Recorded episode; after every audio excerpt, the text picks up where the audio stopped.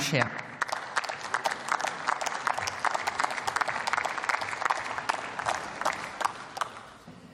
Sehr geehrte Frau Präsidentin, liebe Kolleginnen und Kollegen!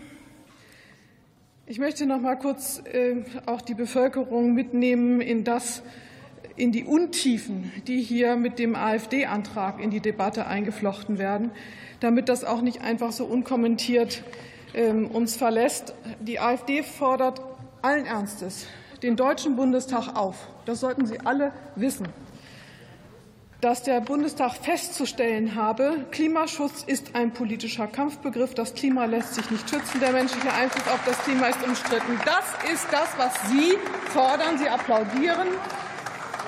Jetzt lese ich davor, was das Verfassungsgericht, was das Verfassungsgericht in Ausschluss unseres Artikel 20a Grundgesetz verfassungsgerichtlich festgestellt hat. Dabei nimmt das relative Gewicht des Klimaschutzgebots, Klimaschutzgebots in der Abwägung bei fortschreitendem Klimawandel weiter zu. Das, was Sie mit Ihrem Antrag verfolgen, und ich habe jetzt ja nur einen Satz daraus zitiert, der aber alles sagt, das ist ein Angriff auf unsere Verfassung. Das ist ein Angriff auf unsere Verfassung. Und es, es ist Ausweis, dieser Antrag ist Ausweis von Verfassungsfeindlichkeit. Da brauchen Sie überhaupt niemanden, der Sie anklagt. Sie klagen sich mit diesem Antrag selbst an.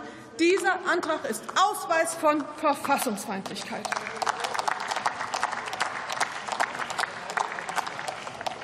Wir haben mit dem Klimaschutzgesetz, und ich danke an dieser Stelle auch noch mal meinem Kollegen Matthias Mirsch ganz in aller Öffentlichkeit ausdrücklich dass wir ein solches Klimaschutzgesetz haben. Wir haben es auch noch mal nachgebessert bekommen nach dem Klimaschutz, ähm, nach dem Verfassungsgerichtsurteil, was ich gerade schon zitiert habe. Das ist auch in der Großen Koalition gelungen, trotz aller Schwierigkeiten, die auch schon von meinem Kollegen zitiert wurden.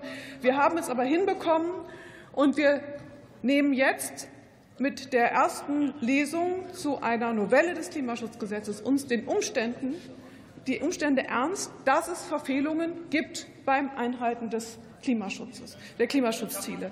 Da, nein, das ist keine Kapitulationserklärung, sondern wir nehmen das ernst, dass es diesen Umstand gibt. Wir wissen aber natürlich sehr wohl, dass es nicht darum gehen kann, Verpflichtungen und Verantwortungen jetzt einfach zur Seite zu schieben. Nein, darum geht es nicht. Aber wir haben auch eine Verantwortung als Politik und mit der Bundesregierung zusammen, natürlich damit umzugehen, wenn Ziele nicht erreicht werden können. Aber ich möchte auch noch mal als Parlamentarierin ganz klar sagen, natürlich erwarten wir auch von der Bundesregierung, dass die Verpflichtungen, die gesetzlich gelten, dass die natürlich eingehalten werden.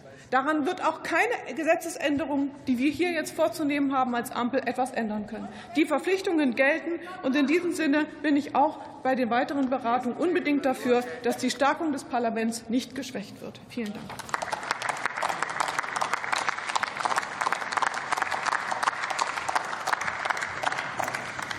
Und damit schließe ich die Aussprache.